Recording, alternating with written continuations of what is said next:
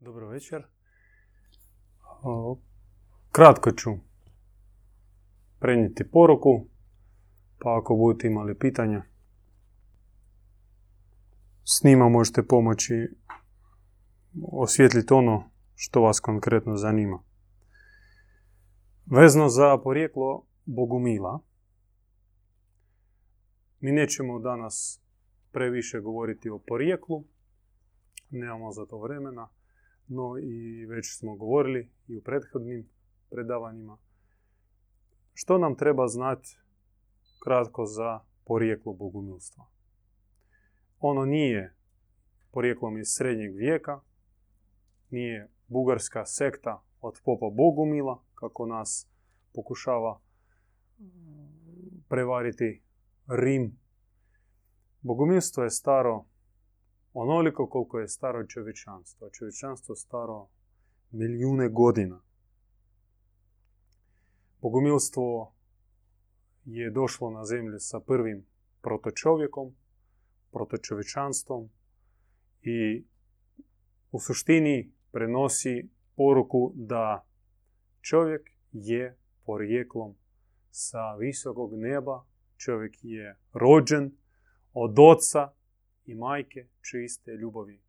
Otac i majka su dva lica istoga Boga, istog božanstva, ako želite. Božanstvo u sebi ima dva lica i tako u univerzumu božanskom, ali čak i u ovom vanjskome, koji kao neka bleda kopija nebeskog originala, sve ima dva principa. Očinski ili muški i majčinski ili ženski. Ako vas zanima povijest bogumilstva u starom, u, stari, u staroj civilizaciji, nazovimo je Hiperboreja, u njenom slavenskom aspektu ili protoslavenskom, praslavenskom aspektu, onda ja vas želim uputiti na ovu knjigu Bogumilstvo. Ovo su prva nekoliko poglavlja iz veće knjige koja je trenutno u lekturi i uskoro ako Bog da će izaći. Ovdje se govori o hiperborejskim korijenima bogumilstva i o slavenima kao o jednom od 14 svetih naroda koji su nekada naseljavali Hiperboreju.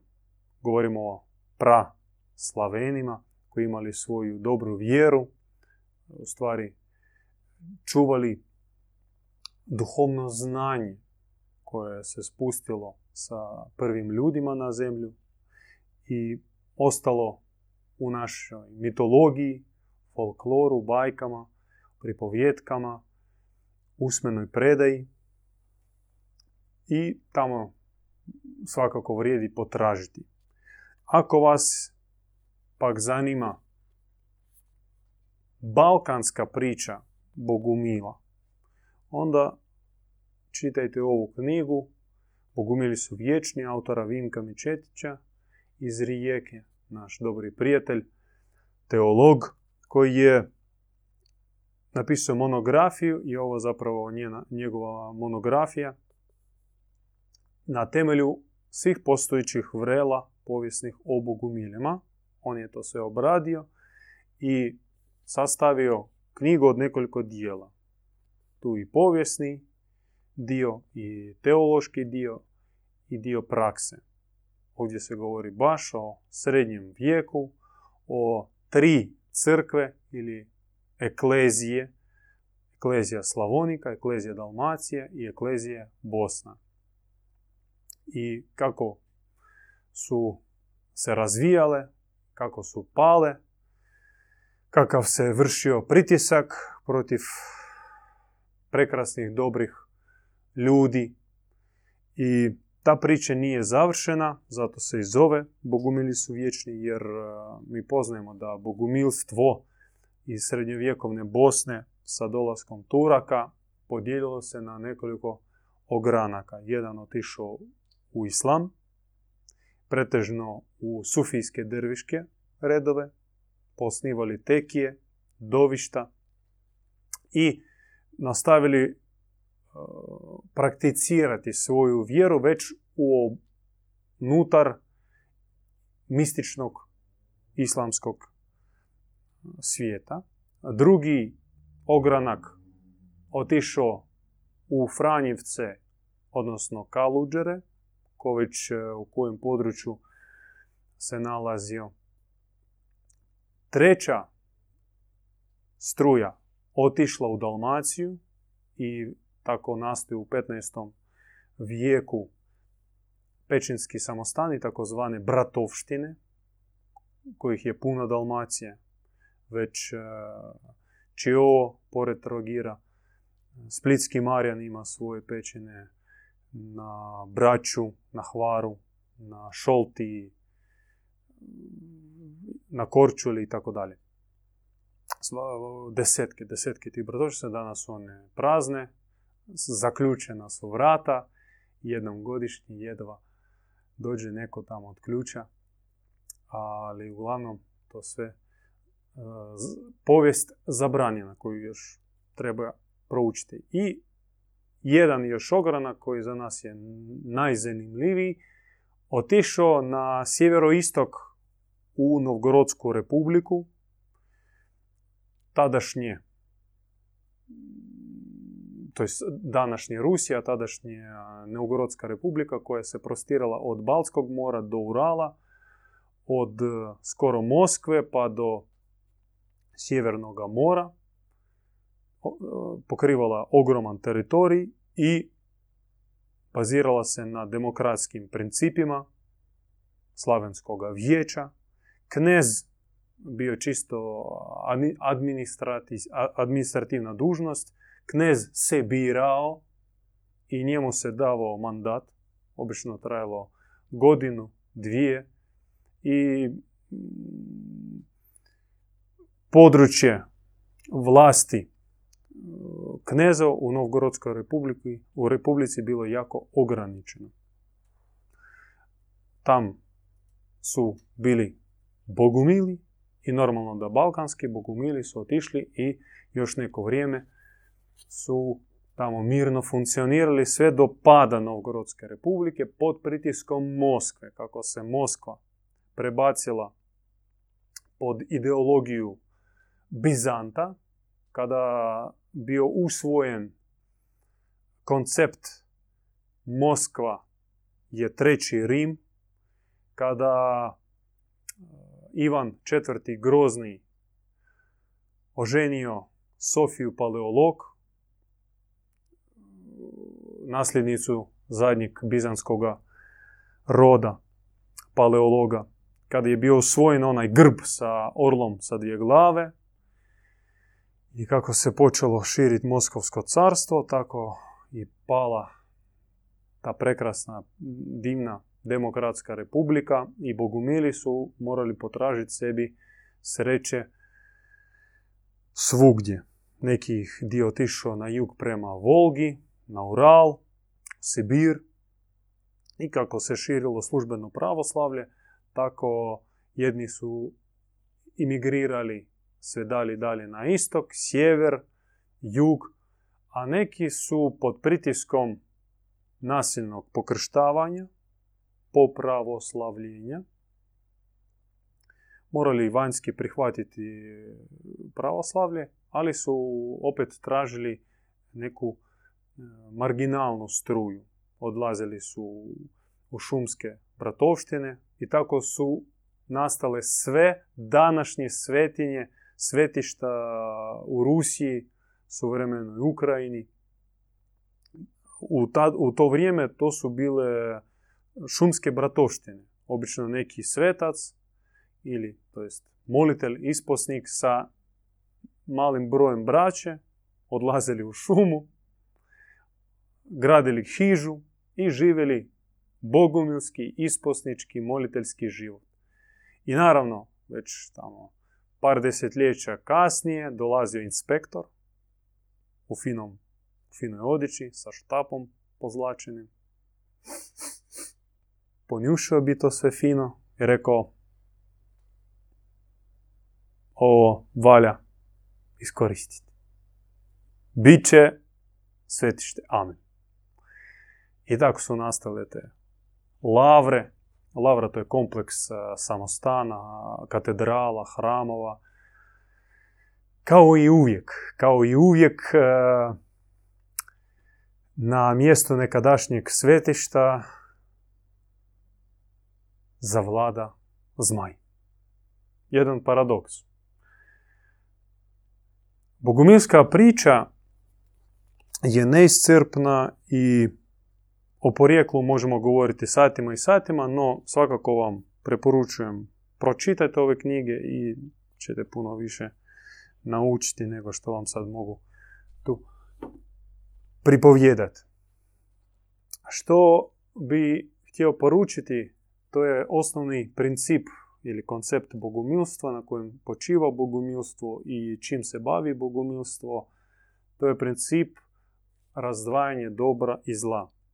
Po tome su se bogumili razlikuju od službenih monoteističkih religija, koji u suštini svoje ne barataju sa pojmom dobra i zla. Naša zapadna kršćanska civilizacija i čovjek zapadne civilizacije u svakodnevnici koristi pojam dobra i zla. Dobar čovjek, dobra dijela, budi dobar, ali ne zbog judeokršćanstva, nego suprotno njemu. Zašto? Zato što nigdje u Svetom pismu vi nećete naći e, pozivanje na razlikovanje dobra i zla. Postoji zakon od prve zapovedi općite, plodite se i množite, druge zapovedi vladajte, to jest dominirajte, kasnije dekalog Mojsijev, pa 613 pod zakona Mecve i plus to se nadogradilo sa rimskim pravom i e, ušlo u moždanu srž zapadne rimokršćanske ili judeokršćanske civilizacije.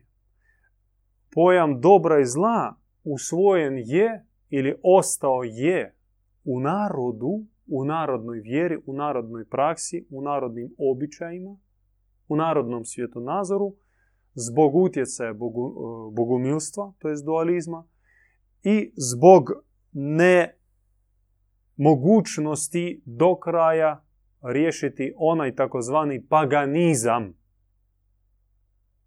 na koji su došli rimski osvajači i koji dan danas ne mogu izbrisati do kraja. Dakle, poanta je sljedeća. Religiozna tradicija u svojoj suštini ne barata sa pojmom dobra i zla. Tam postoji pojam zakona ili zapovjedi, postoji pojam grijeha kao kršenje zapovjedi i zbog toga normalno trećim dolazi koncept kazni. Znači, zakon, prekršaj, kazna. Eto vam ukratko kostura religiozne, religioznog pristupa. Na drugoj strani, na suprotnoj strani tome, glas suvremenih duhovnih učenja, koji možemo grubo, jako grubo svrstati u jednu skupinu pod nazvom New Age, koji relativizira pojam dobra i zla. Što znači, dovodi u pitanje koliko su to suprotnosti, e, nego predstavlja se da zlo i dobro su samo oblici istoga. I uvodi se pojam jednote. Dakle, sve je jednota i stvari je naše percepcije kako mi to sve doživljavamo. I gdje su sad tu bogumili između Scible i Horidbe? U sredini. Najnezahvalniji. Naj... Najžešće zato što izloženi smo kritici i sa jedne i sa druge strane, ali ne možemo, ne smijemo kršiti glas savjesti i onog znanje koje smo mi usvojili od naših pradjedova. Bogumili glase da postoji svemirski izvor dobra. Više od toga, svemir božanski, originalan, kakav je on na visini i do kojeg mi jako slabo dopiremo tek u određenim izuzetnim trenucima, trenucima isključive inspiracije, nadahnuća ili spuštanja milosti, taj svemir je dobar. Je toliko dobar da mi čak ne možemo pomisliti na dobrotu koja načinjava originalni svijet. Sve što mi pomislimo da je dobro, ne ide u usporedbu sa originalnom dobrotom. Sve to će biti bljeda kopija originala. Najbolji primjer na zemlji. Majka Terezija, Franjo Asiški, uh, dedica iz našega kvarta koji sve mačke i ptičice okole hrani. Neki naš rođak koji uh, se davao za svoju porodicu do kraja. Uh, domoljub koji poginuo na bojištu branići svoju obitelj, svoje bližnje. Dakle, kad uzmemo najbolje primjere, one volontere koji idu u Afriku i spašavaju djecu oboljelo od uh, HIV-a.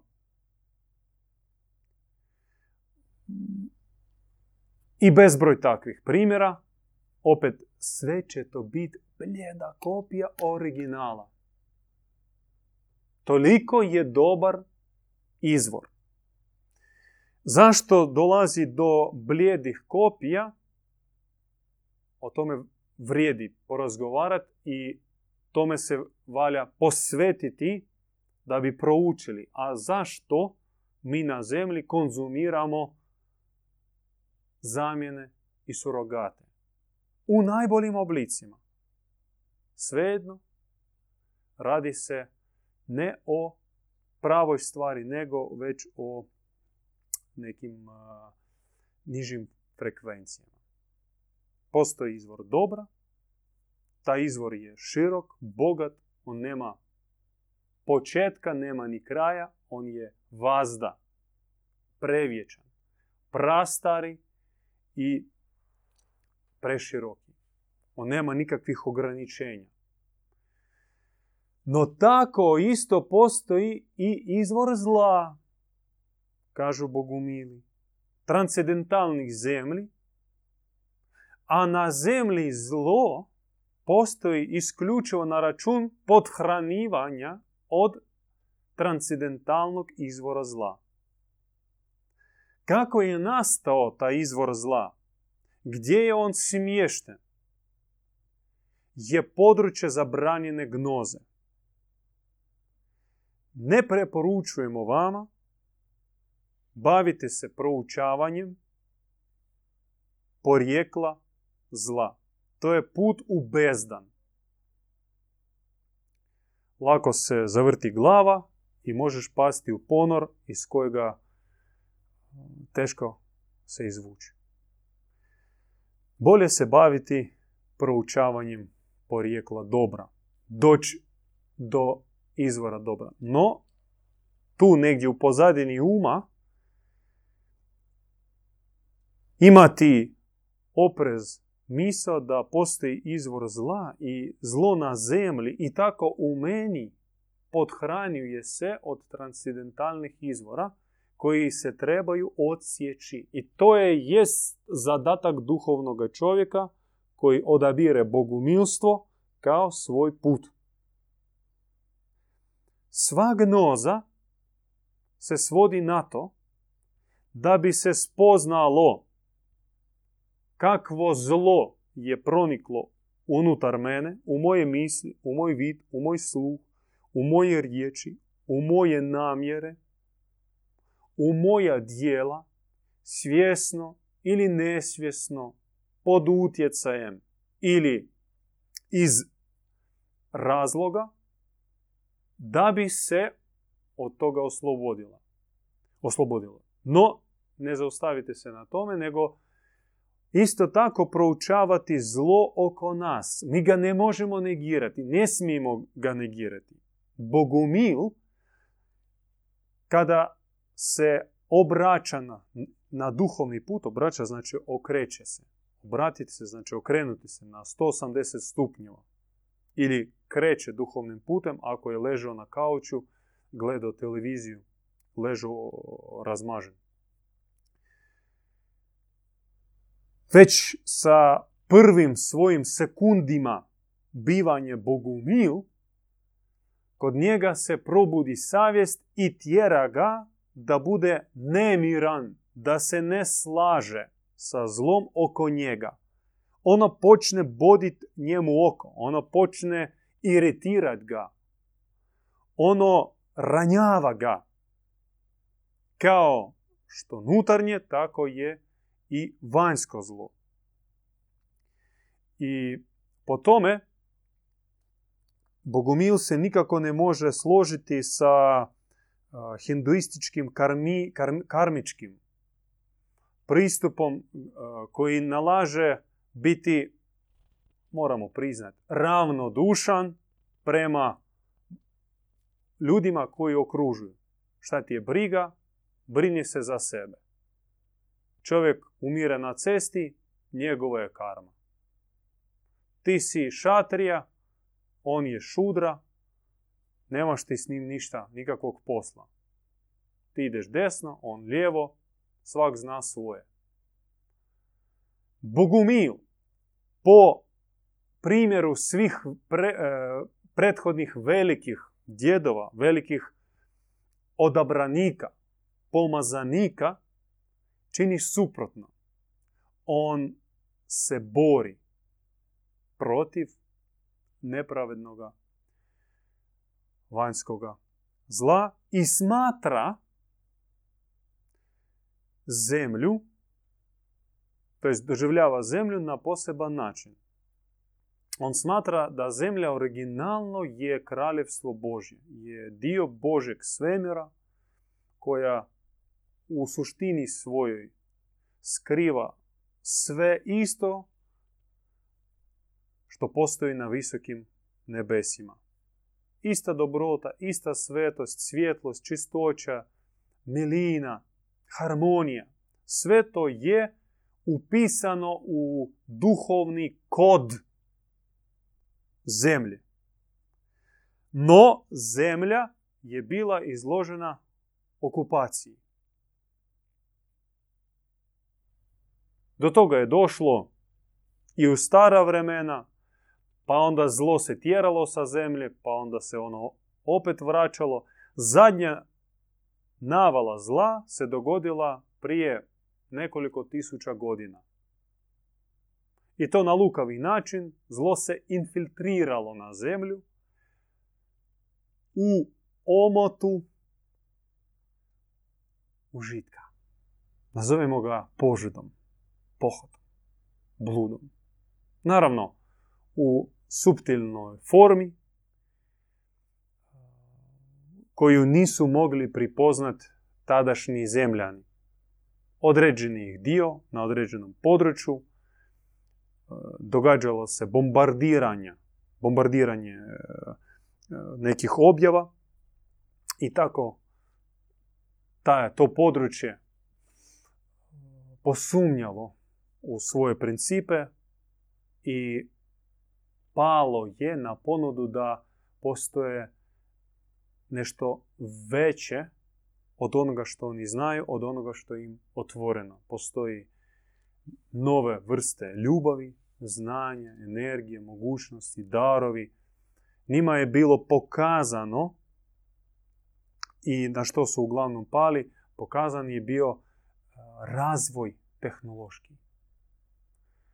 Najviše ih e, primamila arhitektura, tehnologija i to im izgledalo tako privlačno da su počeli se propitivati, a kako doći do toga? I dobili su upute kako iz divljaka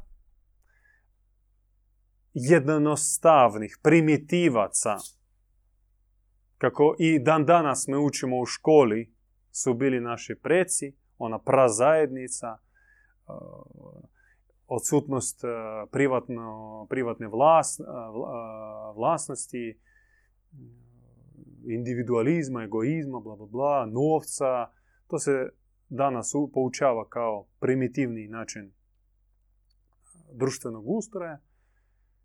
I da bi došlo do današnjega razvoja, civilizacije, imamo sve i svašta osim čovjeka. Tehnologije preko glave, a čovjeka sve manje i manje i manje.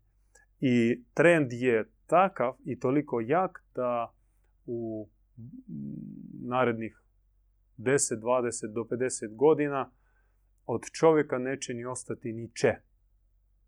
To će biti e, poluandroid sa dominantno zamjenskim organima. On će moći, onaj koji e, će moći sebi e, priuštiti zamjenu organa, moće živjeti do 200, 300 i više godina. Ostali će naravno biti kao sirovina za opstanak one odabrane elite i mi se približavamo tom toj apokalipsi pun gas, puna brzina. I već danas, već danas u marginalnim strujama, u nekim područjima ljudske djelatnosti tipa poljoprivreda, društveni život, intelektualno područje, propituje se da li možda onaj bazični, prastari,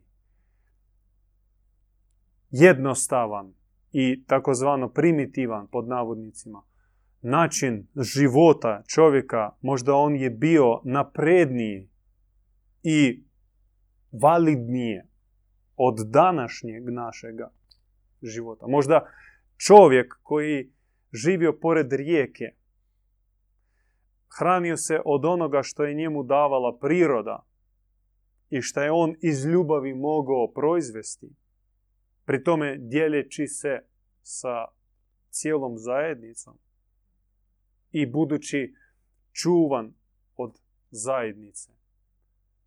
Možda vrijednost, validnost toga čovjeka jednostavnoga, primitivnoga, opet ponovim, bila neusporedivo veća nego validnost današnjeg uredskog planktona. Kuća posao, posao kuća, koji se samo kao potrošna roba u Velegrad. On upije mladu generaciju sa periferije, prožvače, ispljune i čovjek u 40. već hodočasnik po bolnicama, ako preživi muškarac često i ne preživi, od 40 do 50 godina, to je njemu kritično razdoblje, puno ih onako ugnjoji tlo tehnokratsko. I eto, dotle smo došli. Od civilizacije gdje nije bilo razlike između božanstva i čovjeka, gdje čovjek se doživljavao jednako božanstvu, i priroda takva, do suvremenog svijeta. A sve zato što smo mi, to jest naši preci i mi kao dio njihove priče, pali na šećernu trstiku požude. I tek kasnije došlo do grubih oblika zla. Prva je bila ona zabava, ona postoji ta lijepa slavenska, staroslavenska riječ blud. Blud, bluditi. Tuda dolazi riječ lutati. Lutati znači korijen lutati, blud, bluditi. to jest e, skrenuti sa pravog puta. I tako smo zabludili, e, čak u nekim pokrajinama, dijalektima hrvatskog jezika, da danas se koristi ta riječ bluditi. To jest izgubiti pravac i onda skrenuti u krivo. I to se dogodilo našim predsima. I ta zaraza bludna i kasnije zla proširila se na svu zemlju i na prirodu i tako zemlja je potonula u mrak. I mislim da nema tu velike dileme, da na zemlji je veliki manjak svjetlosti, svjetlih ljudi, pravednosti, da zemlja je okupirana. To je glavna teza pogumila. Od tuda sve kreće. Čim mi počnemo gledati da zemlja je okupirana, onda moramo reagirati na odgovarajući način. Dakle, mi se moramo zgrupirati. Mi moramo doći do neke strategije i taktike otpora okupaciji. Mi moramo doći do izvora podrške, jer ako mi se ne naoružamo podrškom koja može nam pružiti dovoljno snage, amunicije da se suprostavimo okupacijskom zlom sustavu, mi ćemo izgubiti samo pitanje. Ta gerila naša neće potrajati dugo. I na tome putu su pali mnogi. Sve su učinili što treba, osim onog koraka bitnog. Grupirali su se, skužili da radi se o okupaciji, propisali neku strategiju i taktiku, ali zbog nespojenosti svojoj na originalni izvor, izvor nepresušni, neiscrpni izvor dobra, nisu mogli se odupriti zlu i u kratko vrijeme su pali i mi čak možemo to vidjeti na primjerima iz naše suvremene realnosti i političke i društvene i kulturne, bilo kakve. Kada najbolje inicijative u venu u samom svome osnutku zbog banalnih, banalnih, glupih razloga, što nisu mogli pobjediti najosnovnije ego, ambicije, nemudrost, uskogrudost i tako dalje. Svaki može sad privesti takve primjere, ali nećemo o tome. Mislim da svi kuže o čemu se radi.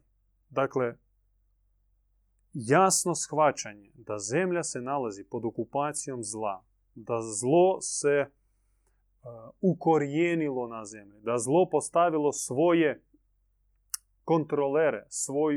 aparat okupacijski, režim, uključujući svoju hijerarhiju i svjetsku, to je svjetovnu, i religioznu, i financijsku, i, i ideološku, to jest akademsku obrazovanje i ostale vlada bezuvjetno i čini se da taj div je nepokoljebiv.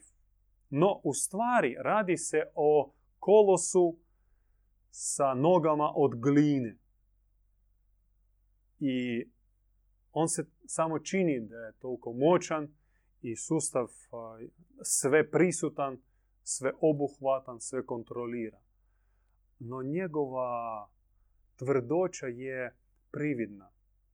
Treba samo poljuljat tlo ispod njega i slomit će se njegove noge od gline. I taj div ogroman, taj kolos rodovski, samo će pasti. No, ko može potresti e, područje? Mi ne možemo sami. Premali smo, preslabi smo. Naš zadatak dozvat na zemlju snagu koja može to učiniti. Zašto tako?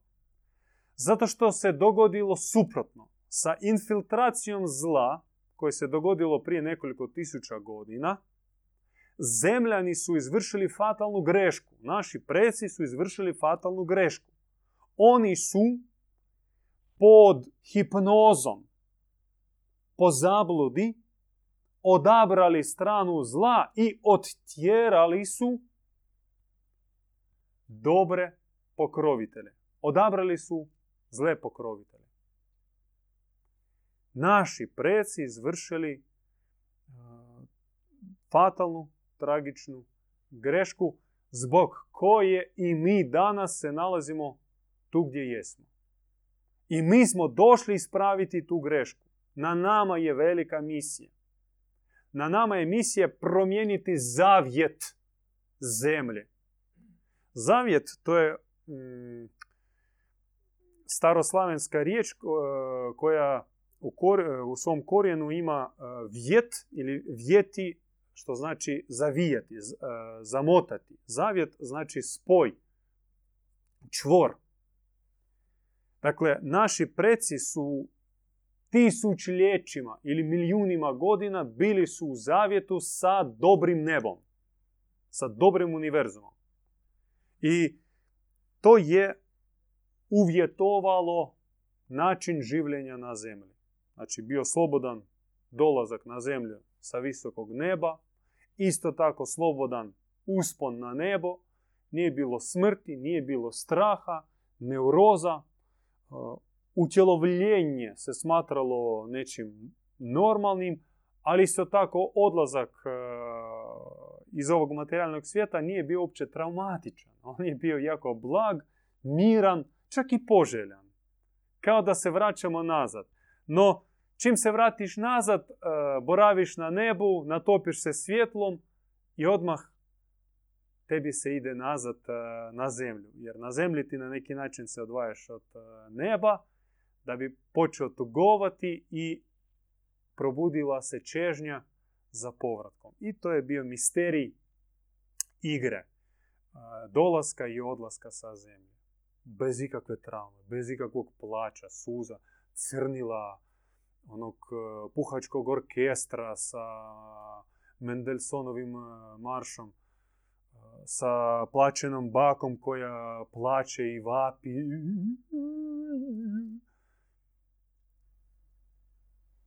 sa grobnicama, sa, sa onim tu, sa jadom. Nego i dolazak na zemlju se smatrao praznikom, ali i odlazak bio praznik. I na odlasku i na dolasku se plesalo kolo. Takvi su bili bogumili i današnji judeo-kršćanin kad bi pogledao život svojih predaka, on bi rekao, ovi nisu normalni. Postoji recimo u jugoistočnoj Aziji tradicija, takva polubudistička, polu ta, paganska uh, tradicijska sa tog područja, da oni plaće na porodu i vesele se na sprovodu. Znači, na, na porodu oni plaće zato što smatraju da duša se odvojila, odlijepila od Boga, a na sprovodu svi se obuče svečano, plešu, imaju feštu, e, pjevaju, vesele se, puno cvijeća, radost, radost duša se vratila nazad u svoju nebesku obitelj. To su ostatci nekadašnje hiperborejske prastare civilizacije. Mi se stremimo povratku u tu civilizaciju, mi je dozivamo. I kao što sam rekao da ne možemo mi sami, oslanjajući se na svoje znanje i svoje talente i darove, voditi borbu protiv okupacijskog režima. Mislim, ponovim da se ureže vam u sjećanje na čemu počiva taj okupacijski režim. Blud je broj jedan. Požuda. Požuda izjeda sve božansko, sve vječno. Požuda sve pretvara u trulu smradnu močvoru. Najbolja ideja će propasti ako se nije očistilo od požude. Blud u svim formama i oblicima je razlog broj jedan degradacije i pada čovjeka i civilizacije. Požuda mora se shvatiti kao nešto strano, nešto neprirodno, nešto transcendentalno, nešto zločasto, nešto opasno, čega se treba maknuti i nemati nikakvog dodira. Onda tamo dolazi zlo, magija, egoizam, osuda i sud kao takav. To su sve već klice koje rastu iz korijena požude.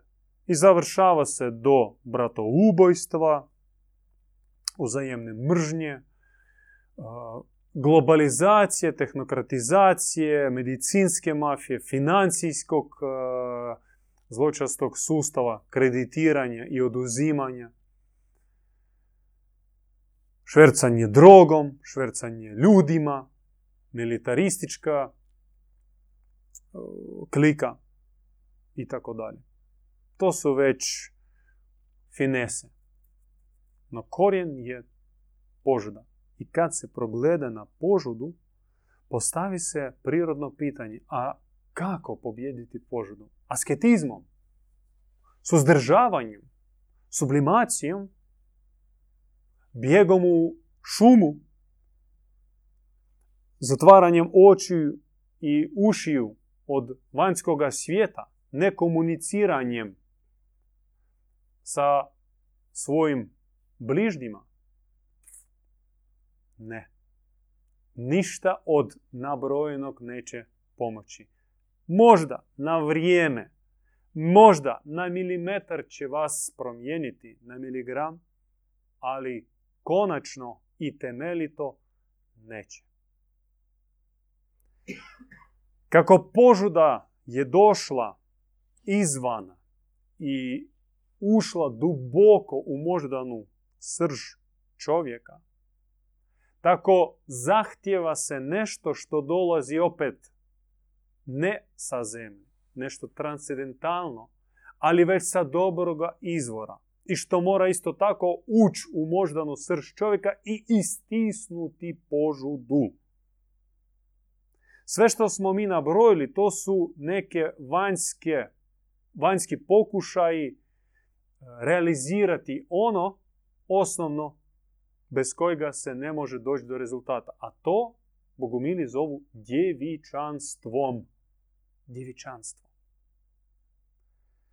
Pri tome djevičanstvo ne treba nikako svesti na biologiju, ginekologiju djevičanstvo je isključivo duhovni koncept. Djevičanstvo je esencija, suština dobroga univerzuma. Je e, sama priroda božanstva. I nas kao rođena božanstva. Utjelovljena božanstva. No, kao što već je rečeno, mi smo otpali od djevičanskog praizvora. On je bio presječen, ne podhranjujemo se od njega. I onaj, ona zaliha s kojom mi dolazimo na zemlju, utjelovljujemo se, i još imamo, i to mi možemo uvidjeti u djeci, koliko dijete je nevino, koliko je čisto. On uopće ne, nema pojma što je požuda. Sve dok se njemu ne objasni, dok ono ne skuži. I kad skuži, prvi trenutak upoznavanja, shvaćanja požude izaziva šok i traumu kod djeteta. Sjetite se sebe. Kada su vam neki stari vršnjaci ili već upućeni objasnili objasnili što je požuda. To je izazvalo osjećaj stida, neugode, traumu. Mi smo htjeli pobjeći od te spoznaje, no već otrov je ušao u nas i poslije se on razvijao. Mora se doći do izvora djevičanstva. I hvala Bogu što taj izvor sam dolazi ljudima. Njega ne treba tražiti. Ne treba lutati po svemirskim smetlištima. Ne treba proučavati prašnjeve gahavat gite. Koliko god u njima ima bisera mudrosti. Ne treba posjećivati kamena svetišta. Ne treba se penjati na brda u iščekivanju nekih posebnih energija. Izvor djevičanstva sam dolazi na zemlju. I on se očituje u obliku nebeske majke. Jedno od najproširenih imena koje je bilo i je i hoće biti djeva ili djevica. Djeva. Virgin. Virhina. U svim narodima i kulturama ona se uvijek prije svoje majčinske hipostaze, majčinske uloge, veličala se kao djevica, kao ona od koje ide nevinnost, koja objektivizira, to jest ona je objekt, ona je izvor nevinnosti i čistoće. I eto, ona sama žuri na zemlju. U stvari ona nigdje nije otišla, no tijekom ovih tisućljeća kada zemlja je okupirana zlom i čovjek je okupiran zlom, naša majka, ne napustivši zemlju, prebiva u stanju razapetosti.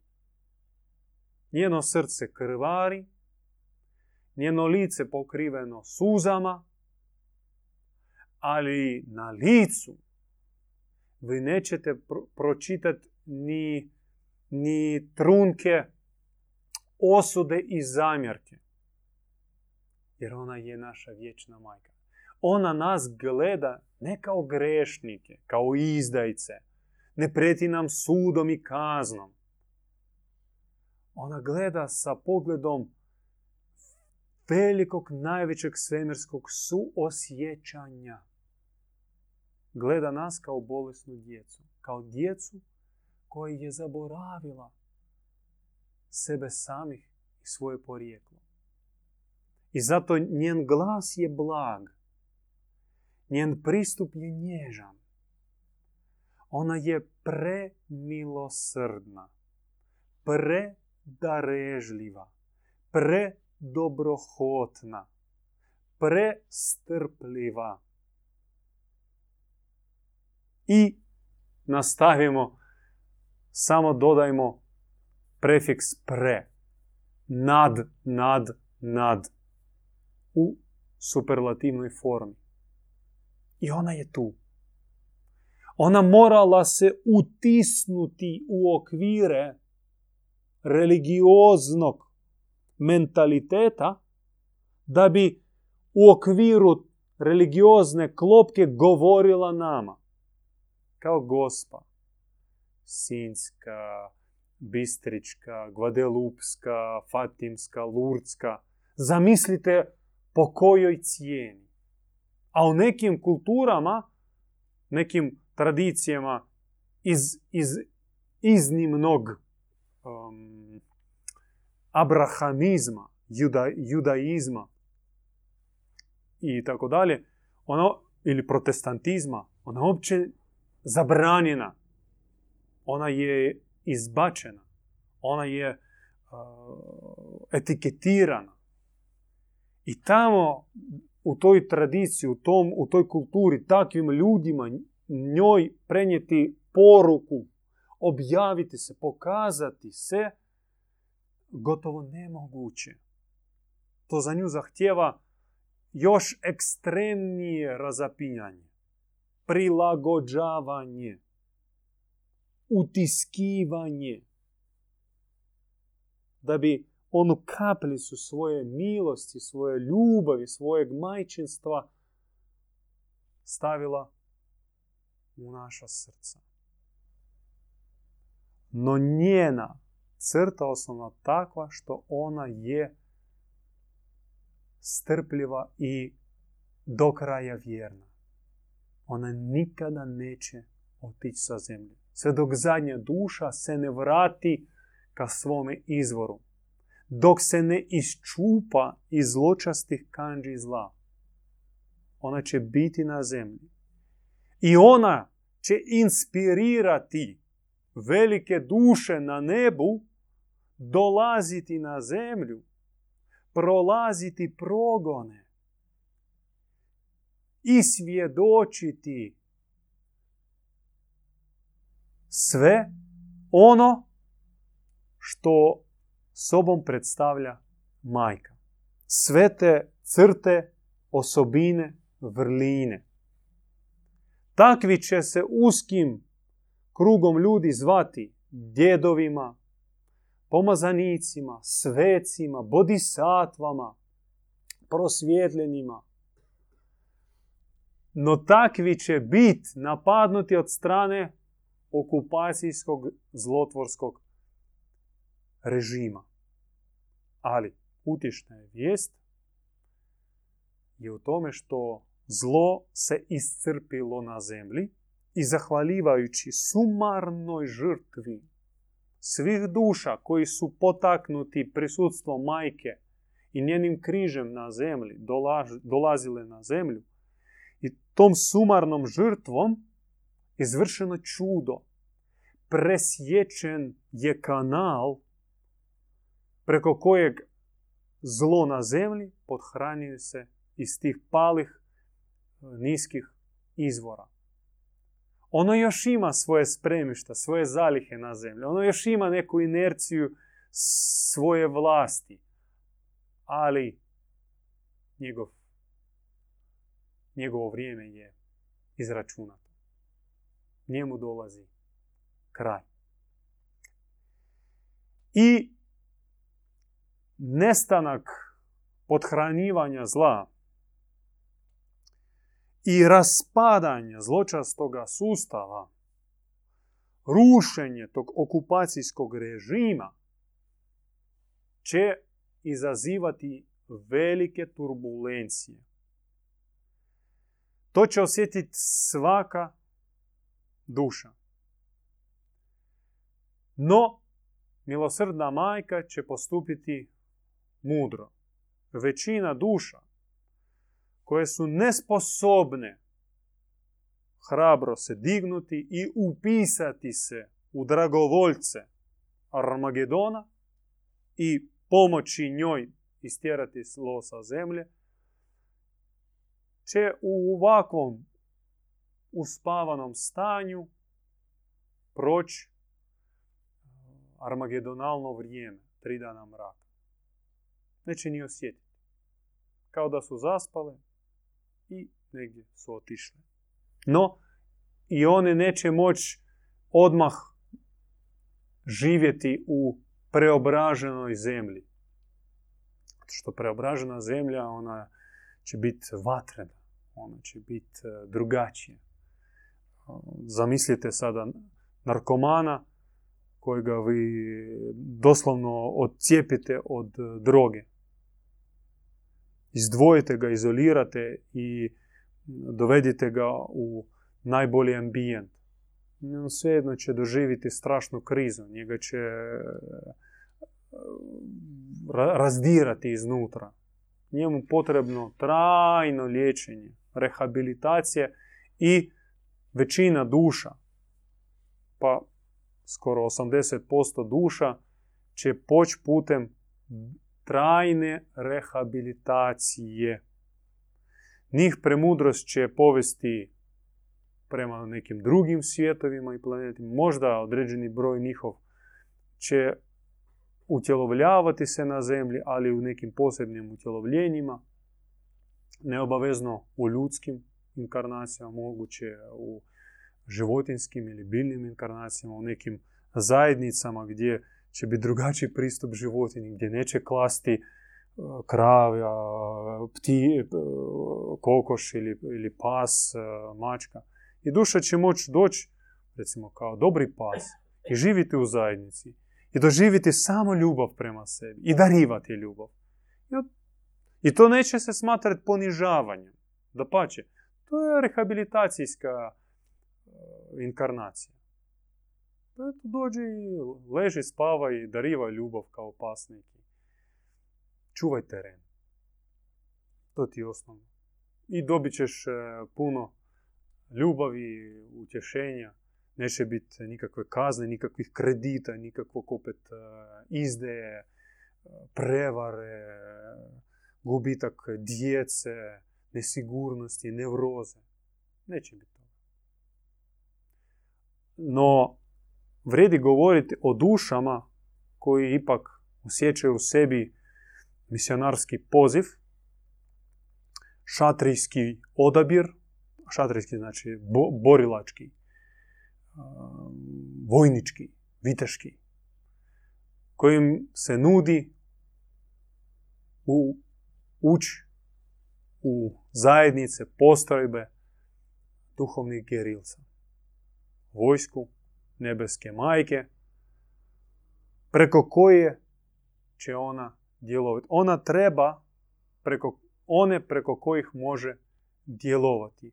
Ali već ne na prstima jedne šake, malih pojedinaca, nego već na razini mnogih tisuća i milijuna. I već Sada formira se jedna od takvih duhovnih postrojbi. Ona se zove Duhovna škola djeda Ivana Bogomila. On je general u toj postrojbi. Borba se vodi isključivo na duhovnoj razini. Nas ne zanima politika, nas ne zanima biznis, ekonomija. Mi to smatramo sve rezultatom, a osnovno područje naše borbe je duhovno prostranstvo i čovjek. Čovjekovo srce, čovjekova savjest, čovjekov um, čovjekova duša. I ako imate želju proći obuku, probati sebe, dobrodošli. To je specijalna postrojba, naravno ona zahtjeva i zavjetovanja, obećanja koje treba uzeti na sebe, unutarnju strogoću, određeni red. Ona se bazira na principu heterarhije, za razliku od hijerarhije, piramidalne heterarhije, kao krugovi koji se šire od jezgre, od centra prema van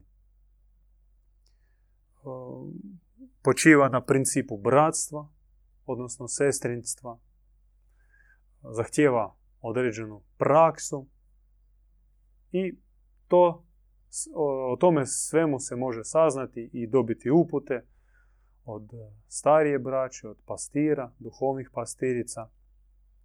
Mislim da to je već e, tema za više za radionicu nego za predavanje nema, nema potrebe o tome pričati, bolje pokazati, doživjeti i tako. Želite, pridružite se jednoj od takvih bogominskih radionica, pogledajte je li to vaše ili nije. I to je to. Sve je vrlo jednostavno. Spoznavaj dobri izvor, spoznavaj zlo u sebi i u svijetu, kani se njega uronjavaj se u bezgranični i nepresušni izvor dobra, pridruži se, to jest udruži se u duhovnu zajednicu, zato što samog tebe zlo će pripoznati, ono okružuje nas i mora biti zajednica koja čuva leđa. Kad ja odmaram, kad ja nisam budan, neko bdije iza mene.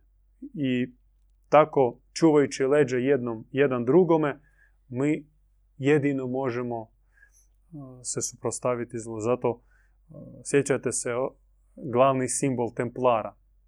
Dva viteza na jednom konju. Današnji e, marksisti tumače to kao e, simbol homoseksualizma templarskog. Koji su genijalci. Ozareni. Ozarena misa. Dva viteza na jednom konju znači da jedan čuva leđa drugome. I tako, i jedino tako može se voditi duhovna borba. Ali iditi nađi u svijetu dvojicu koji će do zadnjeg daha čuvati leđa jedan drugom. To čak u jednoj obitelji teško naći. Kamo li onako u prijateljstvu. To je zaista rijetki izuzetak. Bogu hvala toga ima i najvažnije što ima ljudi koji imaju u sebi čežnju za tim.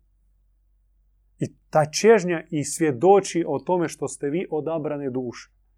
Pozvane sada za veliku misiju. Ne egoističnu.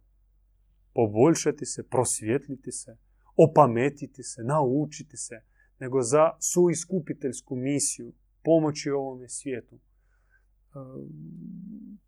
stupiti u borbu protiv samoga zla istjerati ga sa zemlje. Šta može biti plemeniti od toga?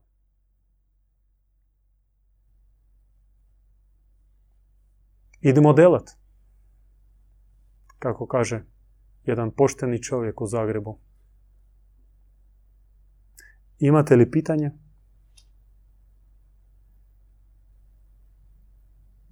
Ako nemate, Imate. Ovo zadnja večerica, taj pošteni čovjek, je to bilo ironično ili... Pogodite.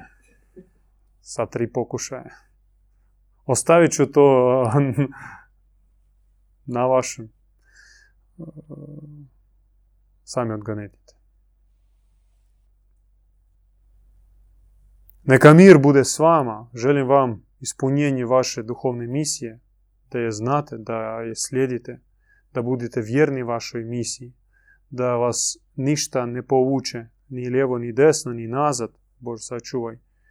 Nikakav program, nikakve ambicije, uskogrudost, egoizam, nego savjest vaša bude kazaljka na duhovnom putu. Želim vam postignuća na duhovnom putu da dostignete ciljeva i donosite plod. Da vaša praksa, vaša vaše učenje, vaše proučavanje donosi plod dobre misli, dobre riječi i dobra djela. Neka mir bude s vama. Amin.